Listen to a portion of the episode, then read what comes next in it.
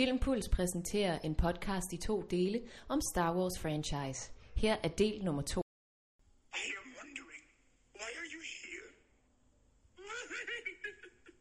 Nå, men altså, ja, det jeg prøver at komme frem til, det er, at jeg havde set frem til efter Solo, at man ville annoncere, at der vil komme flere Han Solo-film, det vil sige The Adventures of Han Solo, hvor man ser Han Solo sammen med Lando på eventyr, Chewie med os. Fordi det var det vibe, jeg fik ud af filmen. Det var virkelig sådan en kammeratlig film, og sådan en heist-film, og det var sådan, altså, det er en slags film, ikke? Sådan Olsenbanden i rummet-agtigt. Men fordi at pengene ikke lige ligesom hober sig op, og fansene ikke strømmer ind i biografen, jamen så er Disney så stor en firma de er, og så hvad man siger, kapitalistiske som de nu er, så er man også lidt i tvivl om der nogensinde kommer flere Han Solo-film. Ja, det tror jeg næsten ikke.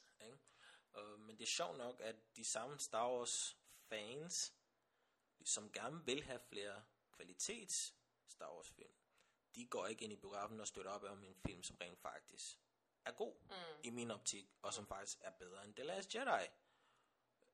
Og i visse, hvad kan man sige, situationer bedre end The Force Awakens. Fordi den netop tør nogle nye ting. Den fortæller en ny historie. Ikke?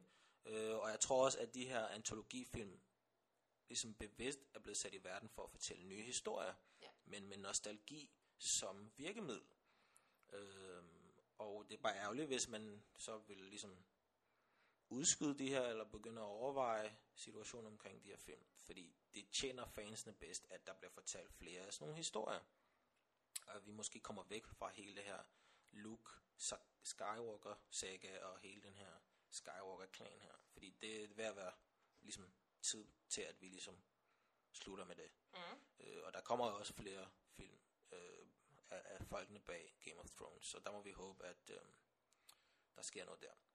Så det er ligesom den måde, vi runder vores Star Wars fans segment af på. Og så prøver vi ligesom at gå over i noget, der hedder, er nostalgien ved at ødelægge franchisen. Og der får du lov at starte i det, fordi jeg tror, du faktisk er ret nostalgisk anlagt. Eller hvad? Der må jeg jo selvfølgelig indrømme, at der slår du sømmet direkte på hovedet. Hovedet på sømmet, sømmet på hovedet. Okay. Ja, jeg er meget nostalgisk anlagt, men ikke på den der svælgende måde, at jeg, altså eksempelvis har jeg ikke boet hjemme helt vildt længe. Altså der skulle jeg bare væk hjemmefra. Der var ikke sådan meget, der holdt mig tilbage på den måde. Men jeg elsker at komme på besøg. Altså så på den måde med, at man får lige snuset til noget af det gamle. Det kan jeg godt lide. Okay. Og jeg synes nemlig også, at det er, at man mindes, også i små bidder, i små glemt, i små snaser, gør, at man bliver holdt på den røde tråd. Altså når man netop præsenterer nogle antologier på den her måde, at der er en rigtig, rigtig mange elementer. Altså de der, de der terninger, som Han Solo har, de går igen rigtig mange steder i de forskellige film, ikke? Som man ligesom kan lægge mærke til. Og de er siddet i Tusindårsfalken, pludselig har Leia dem som et farvel, og så videre, og så videre. Jeg synes, det er så fedt. Og jeg vil sige, ødelægger nostalgi-franchisen? Nej, men det kommer jo igen. Det synes jeg ikke, men jeg synes, det kommer an på, hvordan det bliver brugt. Okay. Og igen, det skal ikke tilbage til at være de gamle, de første film. Det er slet ikke den måde, som det skal bruges på. Det skal være elementerne. Og genpræsentationer og nogle baggrundspræsentationer. Ja. Og jeg tror, en anden franchise, jeg altid sammenligner Star Wars med, det er James Bond-franchisen. Og hvordan de ligesom genopfandt sig selv efter Pierce Brosnan. Der synes jeg, der var det et perfekt, hvad kan man sige, eksempel på, hvordan man gør det. Fordi at Daniel Craig blev ligesom introduceret som den her unge, uerfarne, hvad kan man sige, stedige, uafprøvede Bond. Og heller ikke så tøset og sådan så mandsjuvenistisk. At det var en Bond, som rent faktisk havde følelser, og som kunne slå fra sig, og som virkede som en bølle. Og så, men så samtidig med introduktionen af en lidt mere dramatisk dramatisk Bond, men så havde man jo ikke gået helt væk fra nogle af de elementer, ligesom, som folk skal have i en Bond-film. Det vil sige, at han skal jo have sin martini. Og, men der er alligevel et twist der, no point intended, men der er et twist, hvor at man ligesom finder ud af, hvordan James Bond begynder at bestille den her drink, hvordan han ligesom får kendskab til den her drink. Det er i Casino Royale. Man lærer, hvordan at han ligesom bliver klar over, at jakkesættet, det er det, han ligesom skal præsentere sig i fremrettet. Man lærer, hvordan han får sin licens til at dræbe. Altså, ikke? Man finder ud af, at Q kommer på banen igen. Og altså sådan, så det vil sige, at man bruger de her virkemidler. Selvfølgelig musikken vil altid være der, men man bruger dem, og man bruger de ting, som folk kan huske, og hvad folk elsker, ved, hvad kan man sige, serien, ved franchisen, men man pakker det ikke ind i sådan noget flødebolle, altså sådan, det bliver ikke for meget. Det er også, jeg skal lige sige her, at det skal være en del af historien. Det skal passe ind til den historie, man kan fortælle. Ja, det skal ikke bare komme sådan i flæng, hvor præcis, man bare kaster den på scenen. Det skal bare smide ind, bare for at få folk til at føle sig trygge, og få frigivet nogle kemiske reaktioner op i hjernen ved det er genkendelige. Og det, hvilket er faktisk er derfor, man bruger nostalgi, det der med, at det er genkendelige, og det, der gør, at folk føler sig trygge, at der ligesom bliver frigivet noget, sådan noget, dopamin eller sådan noget op i hjernen. Og endorfiner. Endorfiner, ikke? Men jeg sådan noget, altså, The Force Awakens og genintroduktionen af Leia og Luke og Han, der kan man så også diskutere, om det var i teorien nødvendigt. I forhold til, at vi har at gøre med episke karakterer, altså. De kunne faktisk have stoppet deres karriere efter bare de roller der, fordi at det er så kæmpe store,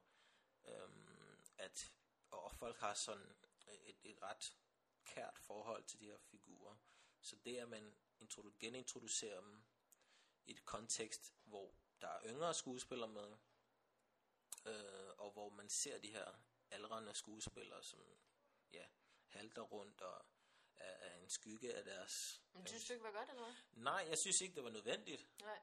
Fordi det er jo bare ren nostalgi. At det er jo derfor, man gerne vil fortælle de her nye historier. Ja.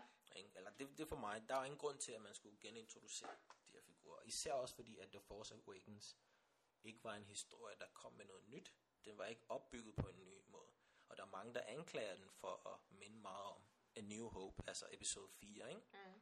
Og det kan man så også diskutere, om den ikke gør. Opbygningen er fuldstændig det samme. Der er en ny helt, der bliver introduceret. Helten har en eller anden connection til The Force. Måske nogle forældre, som er specielle. Det ved vi ikke.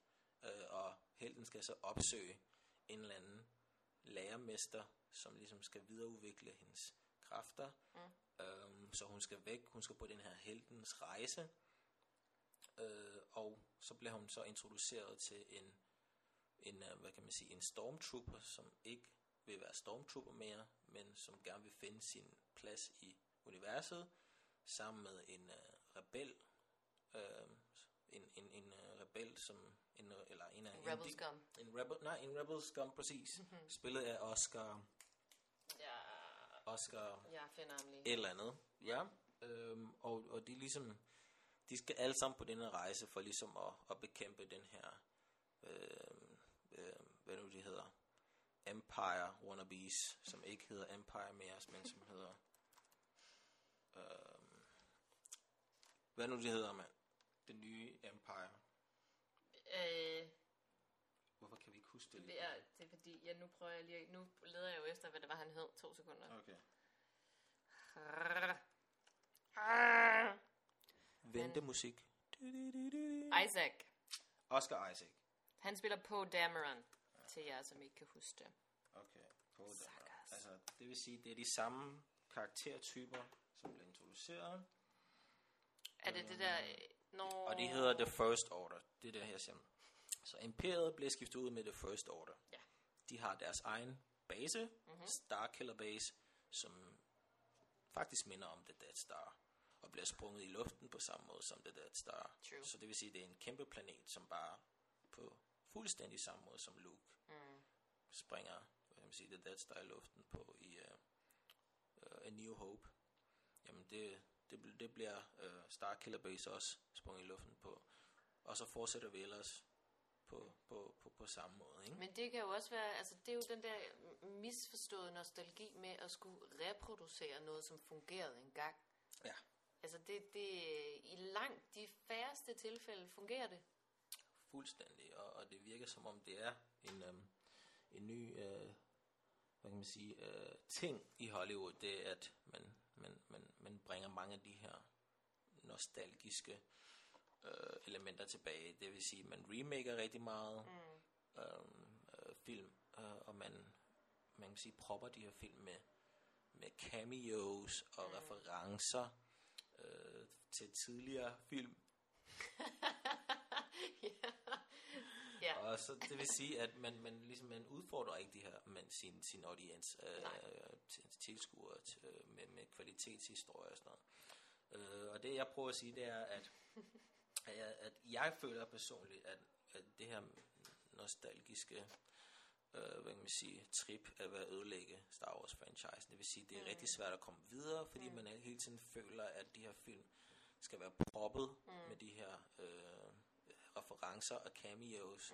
Det vil sige, at Chewbacca bliver genintroduceret, så han er også med i de her nye film, og så er han også med i Solo, så det er bare, og Leia er tilbage, og Luke er tilbage, og R2-D2 skal være med i alle de her film, og altså, det er bare sådan, og ja, ikke kun R2-D2, men C-3PO, så det vil sige, at vi kommer aldrig videre, og vi får aldrig nye figurer introduceret, som rent faktisk ikke minder os om en eller anden, som vi har set før, eller altså, hvad er Star Wars egentlig, når det kun handler om de samme karaktertyper, de samme arketyper hele tiden. Altså, der er helten, men det er jo også, det er jo også svært at få lov at præsentere de nye ting, når fansene så sådan går fuldstændig krasat. Fuck you, Kathleen Kennedy. Jamen, altså, det er da pissesvært. Og ja, selvfølgelig, Disney er da et kapitalistisk opbygget og har monopol på virkelig, virkelig meget, skulle jeg sige. Det har de ikke, det vil jeg bare lige sige. Men de styrer rigtig, rigtig meget showbiz lige nu i forhold til det. Og så kan de sige, ja, vi lytter til fansene, og de kan sige, vi gider sgu overhovedet ikke at lytte, fordi vi har kapital nok til bare at gøre, hvad vi vil. Og fanskaren skal på en eller anden måde være der, eller genopbygges, eller forandres. Ja. Og jeg tror især, at det her forandring, det skal bare spille en større rolle. Fordi, nej, jeg er helt enig, det skal ikke være de der genindspilninger. Altså, så ser vi jo bare de gamle, fordi der er man jo nostalgiske forvejen, men det er godt, at effekterne måske er lidt dårligere, fordi vi er alle sammen kommet et langt stykke nu. Og derfor skal forandring spille en meget større rolle. Ja. Men så har de prøvet at introducere nogle nye karakterer, desværre måske i en historisk omstændighed, som gør, at det ligner totalt meget en anden episode. Men jeg tænker også, at der er forskel på, at man bruger nostalgien altså på en klog måde. Ja. At man bruger de her virkemidler på en klog måde, at det passer til den manuskript, den historie, du prøver at fortælle, fremfor at det bare er noget, man bare propper i en film. Ja. Så jeg tænker, at jeg tror, at en del af det, der gjorde The Last Jedi så hvad kan man sige, kontroversiel, det er, at nu begynder man at gøre op med the dark side og the light side. Ja.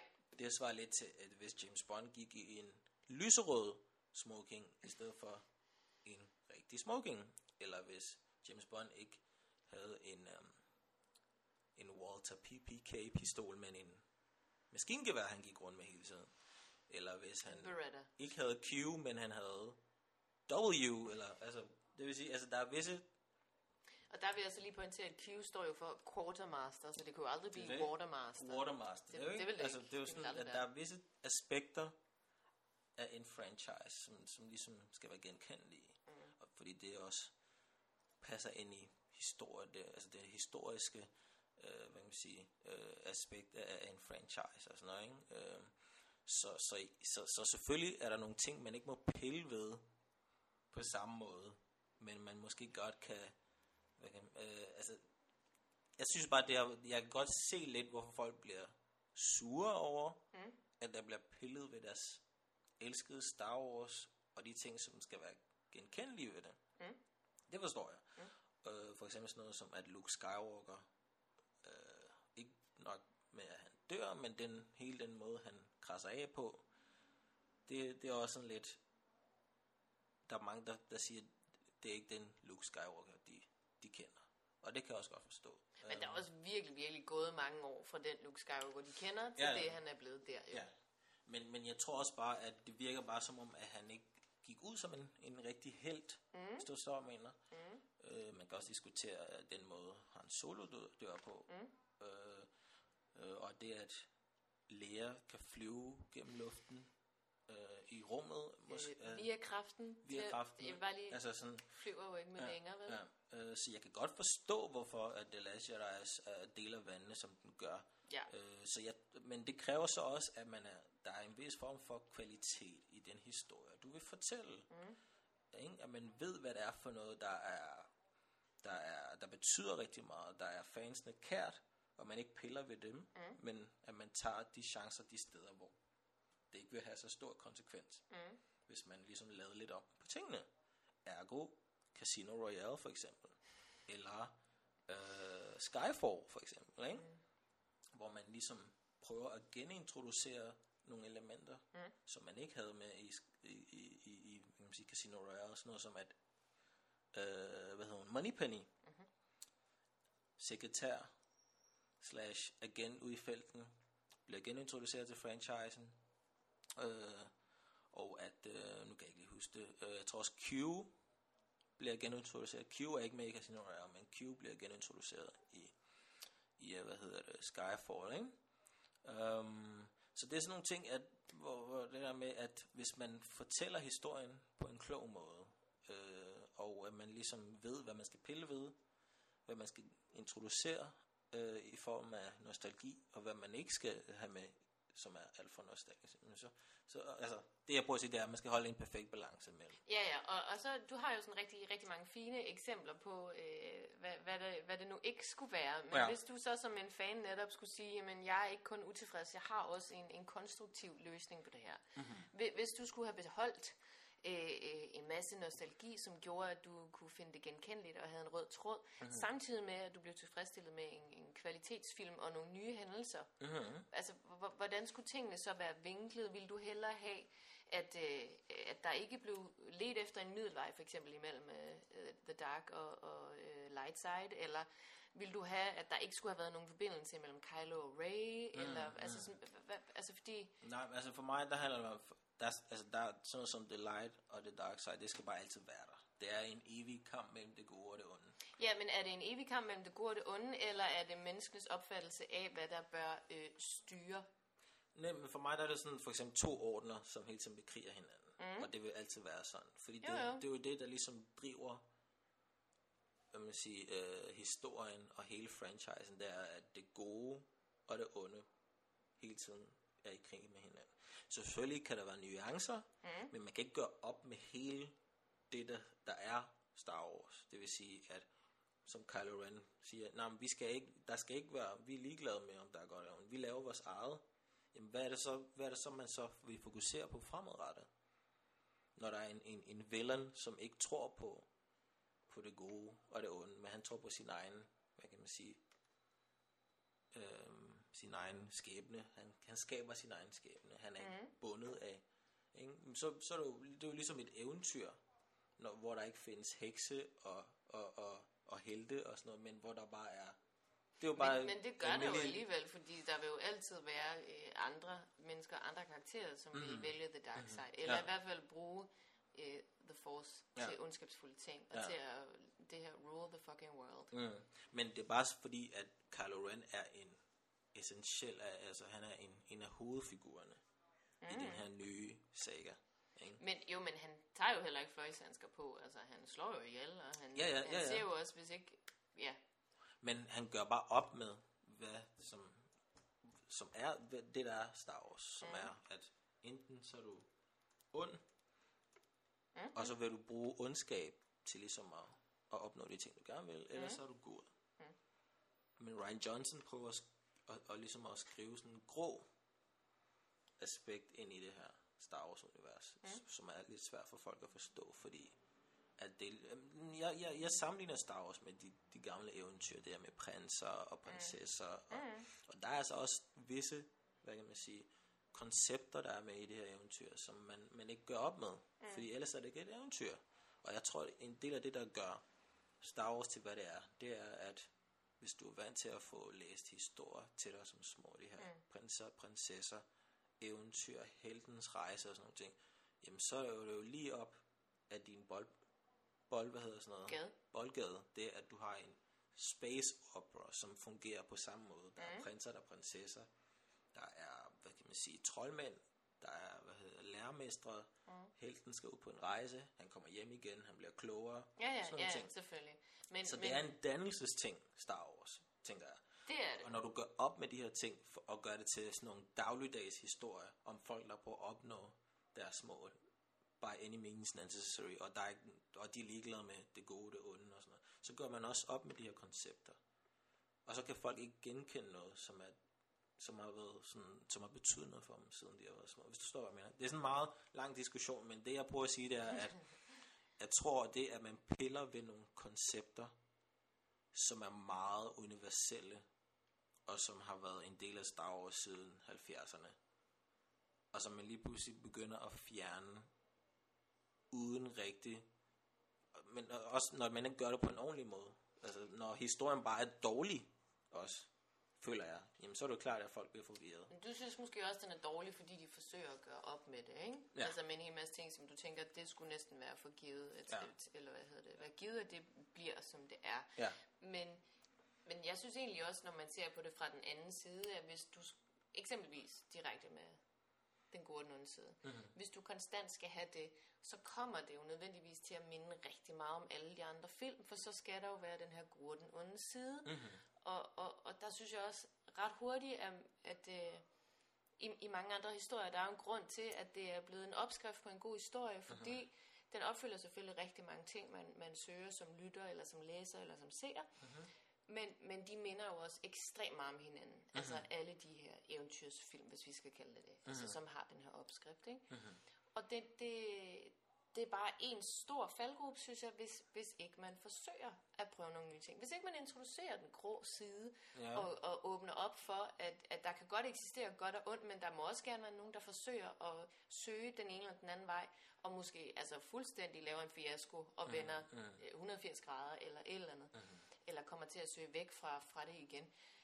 Så kommer det bare til at virkelig bare ligne alt andet, synes jeg. Men så tror jeg også bare for mig, der ryger det her eventyr-aspekt af Star Wars-franchise. Der kommer jo stadig til at være onde og gode. Ja, det kan godt være, men jeg tror bare, i den her isolerede kontekst, der hedder The Last Jedi, der er der sådan, det er virkelig svært at forstå, hvor, hvad kan man sige, sådan en som Kylo Ren, hvor han er på vej hen, og hvor han vil have Rey, som er helten. Han er sygt sværfat. Ja, han er virkelig sværfat. Jeg tror også, han er blevet fucket op. Ja.